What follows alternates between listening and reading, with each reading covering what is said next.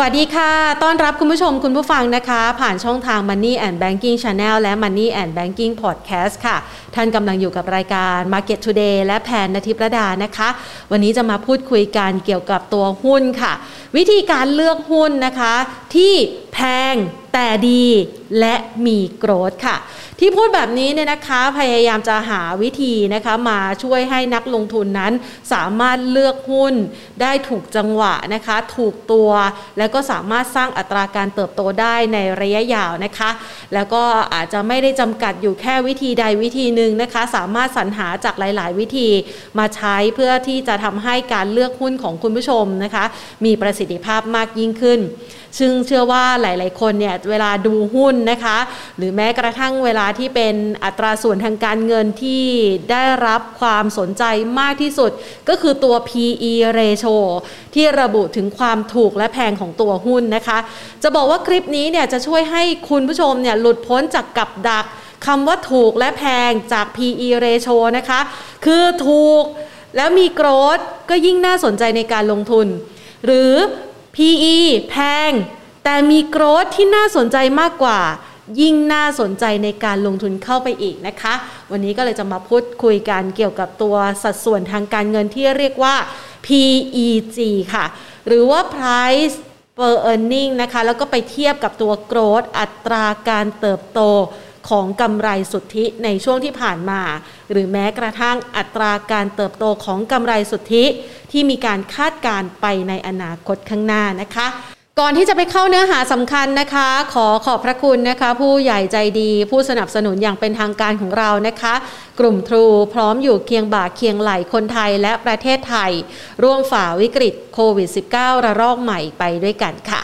อะเรามาเริ่มต้นกันนะคะสำหรับเนื้อหาของคลิปนี้นะคะ กันด้วยเรื่องแรกเลยนะคะ ย้อนทำความเข้าใจเกี่ยวกับตัว PE ratio กันก่อนค่ะ PE ratio เนี่ยนะคะเป็นตัวที่บ่งบอกนะคะ ความถูกนะคะกับความแพงของราคาหุ้นนะคะ ซึ่งจากที่ผ่านมาเวลาที่เราดูหรือว่าเรียนรู้มานะคะ PE ต่ำๆนะคะ ยิ่งดีนะคะ และถ้าหากว่าไปเทียบแล้วเนี่ยนะคะต่ำกว่าอุตสาหกรรม ก็ยิ่งดีนะคะ คือเวลาเราเทียบ PE เนี่ยไม่ใช่เทียบแค่ตัวหุ้นเท่านั้นนะคะ ต้องเอาตัวหุ้นนี้ไปเทียบกับ PE ratio ของอุตสาหกรรมนั้นๆ ด้วย ว่ามันมีความถูกหรือว่ามีความแพงเมื่อเทียบกับอุตสาหกรรม จะได้รู้ว่าราคาของเขาถูกหรือแพงเมื่อเทียบกับหุ้นตัวอื่น ๆ ในอุตสาหกรรมเดียวกันนะคะ ทีนี้เรามาดูบ้าง คำว่า PE ratio เนี่ยนะคะ ถูกหรือแพงเนี่ยมันสามารถบ่งบอกได้จากตัวราคาของตลาดณปัจจุบันนะคะ ราคา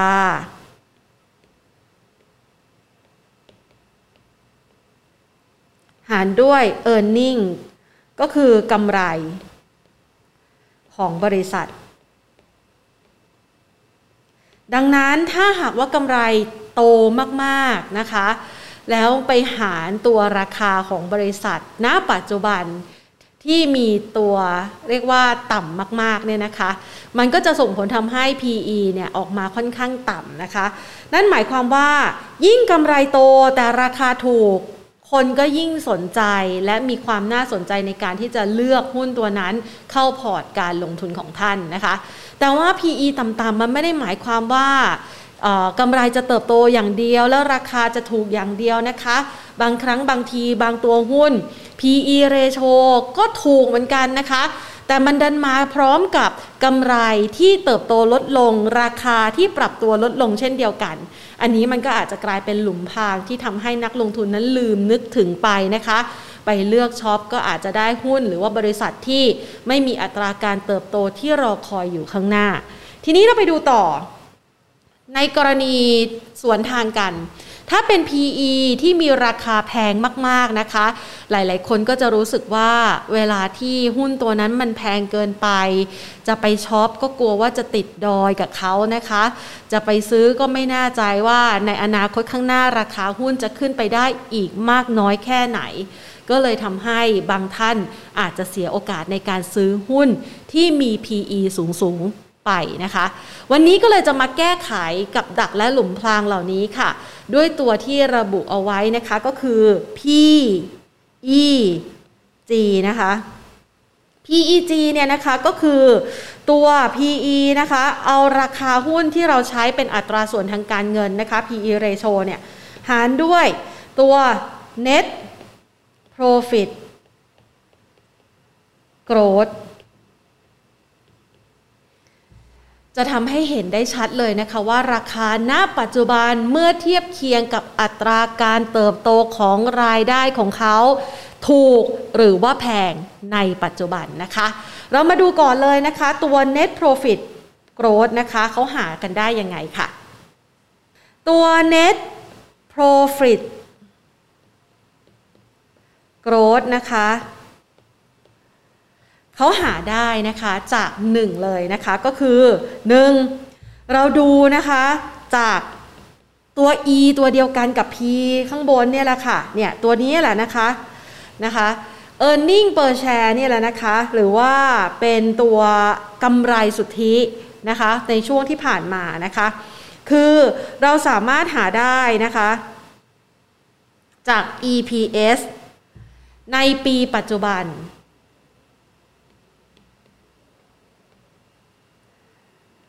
ลบด้วย EPS ก็คือกำไรของปีที่ผ่านมา หารด้วย EPS ของปีที่ผ่านมา มันจะทำให้เราเห็นอัตราการเติบโตนะคะ ของรายได้หรือว่ากำไรของหุ้นตัวนี้นะคะ ซึ่ง ในรูปแบบเดียวกันนะคะ หรือว่าเราสามารถดูนะคะในรูปแบบที่ 2 ก็คือดู net profit ค่ะกำไรนะคะของปีที่ผ่านมานะคะกำไร ปี ปีนี้นะคะ ลบกำไร ปีที่ผ่านมา หารด้วยกำไรของปีที่ผ่านมา ท่านก็จะได้ออกมานะคะเป็นอัตราส่วนที่เป็นเปอร์เซ็นต์นะคะ ซึ่งมันจะเป็นตัวบ่งบอกถึงอัตราการเติบโตนั่นเองค่ะโดยที่เจ้าตัวนี้เนี่ยนะคะคุณผู้ชมนะคะสามารถที่จะเปรียบเทียบนะคะหนึ่งเลยนะคะ คือเปรียบเทียบนะคะ อัตราการทำกำไรจากปีก่อนหน้าอย่างที่แพนให้สัดส่วนไปนะคะ ก็คือว่าปีนี้เนี่ยกำไรเป็นยังไงเมื่อเทียบกับปีที่ผ่านมาอัตราการเติบโตอยู่ที่ระดับกี่เปอร์เซ็นต์นะคะ ก็สามารถใช้ไอ้เจ้าตัวนี้เนี่ยมาเป็นตัวหารตัว PE ของหุ้นที่เป็นหุ้นเป้าหมายของท่าน หรือย้อนกลับไปในอดีตค่ะว่า 3-5 ปีที่ผ่านมาอัตราการเติบโตของกำไรบริษัทที่ท่านกำลังเล็งอยู่นั้น มีอัตราการเติบโตกี่เปอร์เซ็นต์นะคะ ก็นำมาใช้ในการหารตัว PE หรือว่าราคาหุ้นเป้าหมายที่ท่านกำลังดูอยู่นะคะ กับ 3 ค่ะ ก็คือมีวิธีนะคะ ก็คือว่าไปดูนะคะ forecast นะคะ forecast profit นะคะ หรือว่าตัวกำไรสุทธิที่มีการคาดการในอนาคตข้างหน้า 3-5ปี ซึ่งก็จะมีบริษัทหลักทรัพย์ต่างๆเนี่ยเขามีการประเมินนะคะ ตัวนี้เอาไว้ให้ บางทีอาจจะไม่ใช่ระยะยาว 3-5 ปี อาจจะเป็น forecast ในระยะเวลา 1 ไตรมาสข้างหน้า หรือ forecast ในระยะเวลา 1 ปีข้างหน้า เช่นปีนี้ปี 2564 นะคะ ก็อาจจะมีการ forecast ในปี 2565 เอาไว้ ว่าแนวโน้มการสร้างกำไรของบริษัทนี้ จะมีอัตราการเติบโตที่เท่าไหร่ ท่านก็สามารถใช้เปอร์เซ็นต์ตัวนั้นล่ะค่ะ มาหารราคาตัว PE ของหุ้นที่ท่านสนใจอยู่นะคะอะเพราะฉะนั้นสรุปได้ดังนี้นะคะ วิธีการหาก็คือ1นะคะเทียบกับ การเติบโต ในปีที่ผ่านมานะคะ2นะคะเฉลี่ยย้อนหลัง เฉลี่ยกำไรนะคะ อัตราการเติบโตกำไรนะคะ อัตราการเติบโตกำไร ย้อนหลังนะคะ3ถึง5ปี กับ 3 ดูนะคะ net profit หรือ EPS เนี่ยแหละค่ะ forecast นะคะ ก็คือมันจะมีตัว F เนี่ยติ่งท้ายเอาไว้นะคะ ในบทวิเคราะห์ของเขาว่าเขา forecast ในระยะเวลาข้างหน้า มีอัตราการเติบโตของ e a r n i n g per share หรือว่า net profit อยู่ที่ระดับประมาณเท่าไหร่นะคะ ซึ่งเวลาเราดูสัดส่วนเหล่านี้เนี่ยนะคะ เราไม่ได้เทียบเคียงเฉพาะเพียงแค่ตัวบริษัทเท่านั้นนะคะ อย่างที่บอกไปก็คือเราจะต้องดูว่า อัตราการเติบโตของเขาเมื่อเทียบกับในกลุ่มอุตสาหกรรมเนี่ยเขามีความโดดเด่นมากกว่าไหม ถ้าหากว่าคุณผู้ชมอยากจะเลือกช็อปในหุ้นกลุ่ม leasing นะคะ ก็ต้องไปเทียบเคียงว่าอัตราการเติบโตกำไรสุทธิของเขา หรือว่าอัตราการเติบโตของ e a r n i n g per share ของเขา เมื่อเทียบกับกลุ่มอุตสาหกรรม ก็คือบริษัทต่างๆ ที่อยู่ในอุตสาหกรรมเดียวกันเนี่ยเป็นผู้นำหรือเปล่านะคะ ถ้าหากว่าเป็นผู้นำยิ่งมีความน่าสนใจ กับ 2 ค่ะ ถ้าหากว่าท่านเนี่ยย้อนหลังกลับไปนะคะ อัตราการเติบโตของกำไรสุทธิของเขาในระยะเวลา 3-5 ปีที่ผ่านมานะคะ สามารถเติบโตได้อย่างต่อเนื่องนะคะ และรักษาความสามารถในการทำกำไรมาได้เป็นอย่างดี ไม่ใช่ปีหนึ่งได้กำไรอีกปีหนึ่งขาดทุน มาปีต่อมาได้กำไรสูงมากๆ ปีถัดไปขาดทุนอีก หุ้นแบบนี้ไม่มีความน่าสนใจนะคะ เท่ากับว่าอัตราการเติบโตในการสร้างกำไรสุทธิของเขา ไม่ได้เป็นบวกในทุกๆปีค่ะเห็นไหมคะว่าเพียงเท่านี้นะคะ คุณผู้ชมก็สามารถที่จะนำเอาสัดส่วนทางการเงินนะคะ ที่เรียกว่า PEG มาใช้ในการกำหนดนะคะ หาตัวหุ้นที่ท่านสนใจได้แล้วละค่ะ ก็คือตัว PEG นะคะ มันจะบอกถึงความถูกความแพงของหุ้นตัวนั้น เมื่อเทียบกับความสามารถในการสร้างกำไรหรือรายได้ในอนาคตนะคะ ซึ่งถ้าหากว่าออกมาแล้วนะคะ PEG นะคะ เท่ากับ1นะคะ1เท่า หมายความว่ายังไง หมายความว่าราคาหุ้นนะคะ สะท้อน อัตราการเติบโต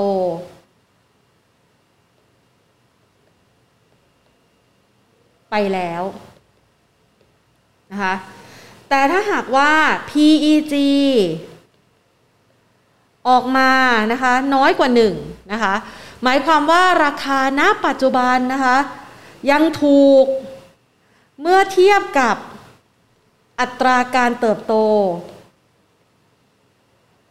ของบริษัท ซึ่งถ้าหากว่าเราใช้ตัว forecast ก็หมายความว่าราคา ณ ปัจจุบันยังถูกกว่าโอกาสการเติบโตในอนาคต หรือถ้าเราใช้นะคะตัว growth ที่เป็นเฉลี่ยย้อนหลัง 3-5 ปีที่ผ่านมา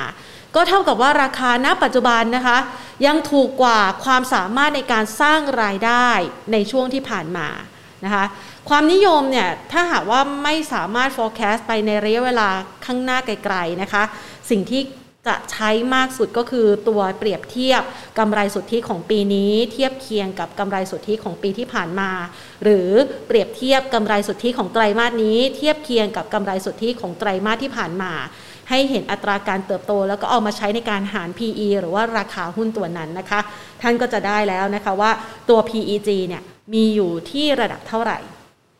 ทีนี้ดูต่อนะคะ แล้วถ้า PEG มากกว่า 1 ล่ะ หมายความว่ายังไง หมายความว่ามันแพงค่ะ แพงเกินไปเมื่อเทียบกับ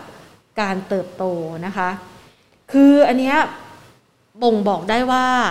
บางครั้งบางที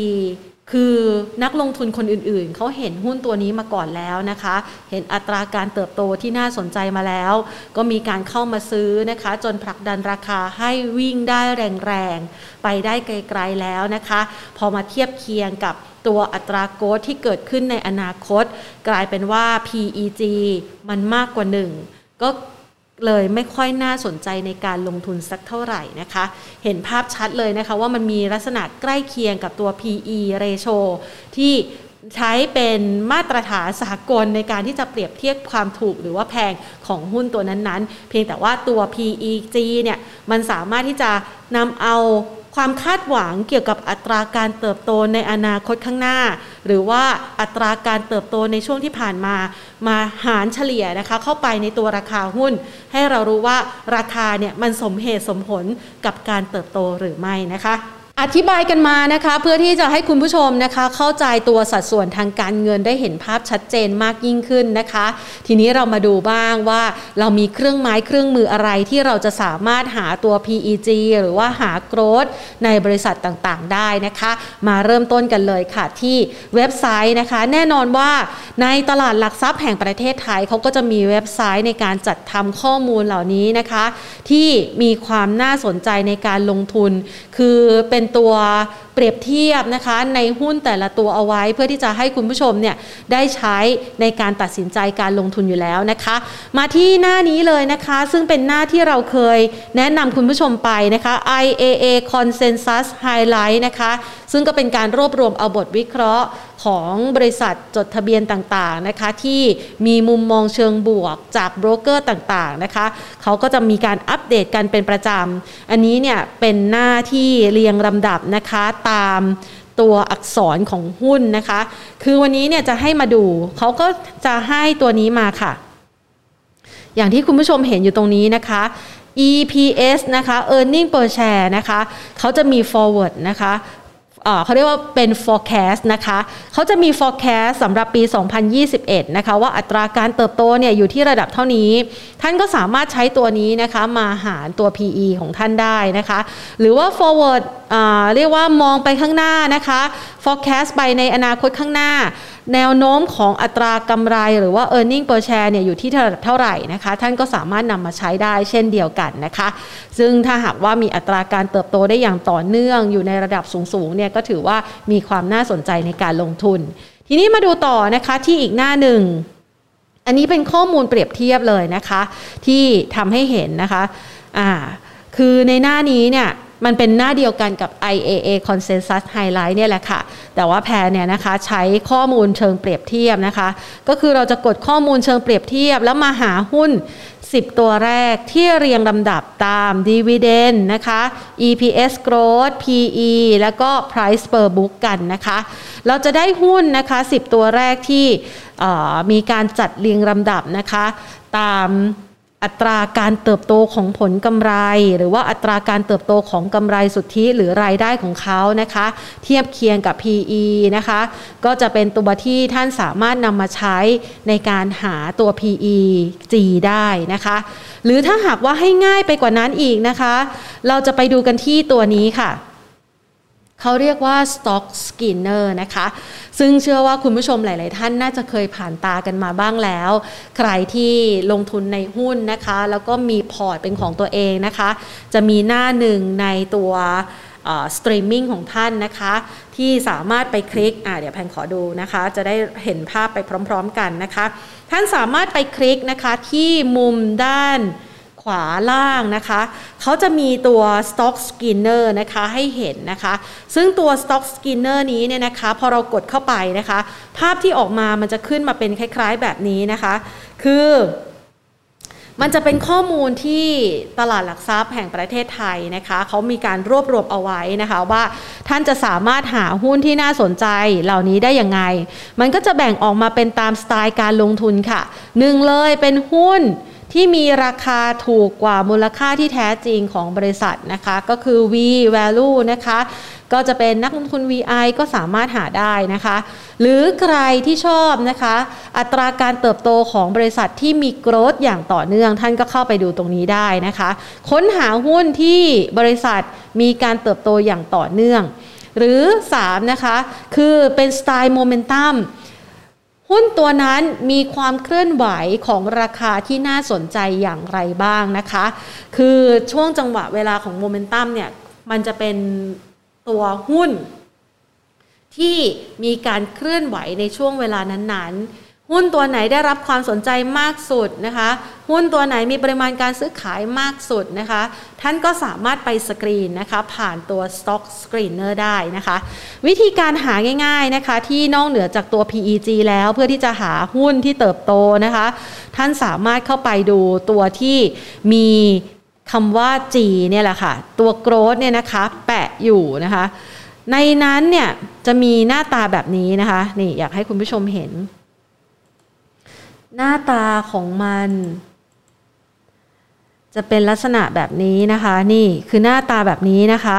ท่านสามารถคลิกเข้าไปดูนะคะ อย่างเช่น consistent growth นะคะ ก็จะเป็นหุ้นนะคะที่มีอัตราการเจริญเติบโต ในช่วงที่ผ่านมาเขาก็จะไฮไลท์ไว้เลยนะคะ ว่ามีหุ้นตัวไหนที่สามารถรักษาการเติบโตได้อย่างต่อเนื่องบ้าง หรือถ้าใครสนใจนะคะ เป็นหุ้น Market Winner ก็คือหุ้นที่มีความเคลื่อนไหวชนะตลาดในช่วงเวลานั้นนะคะ มันก็จะมีทั้งหุ้นที่เป็น value stock มีทั้ง growth มีทั้ง momentum ท่านก็สามารถเข้าไปหาได้ หรือหุ้นนะคะที่ตรงกับนะคะสไตล์การลงทุนแบบแคนสลิมนะคะ ก็คือมีทั้งโกรดนะคะ มีทั้งโมเมนตัมนะคะ หุ้นตรงนี้เนี่ยเขาก็จะสามารถหามาได้นะคะ ผ่านทั้งรูปแบบของอัตราการเติบโตนะคะ ของบริษัทที่น่าสนใจนะคะ หรือแม้กระทั่งมีการเทียบเคียงนะคะ ตัว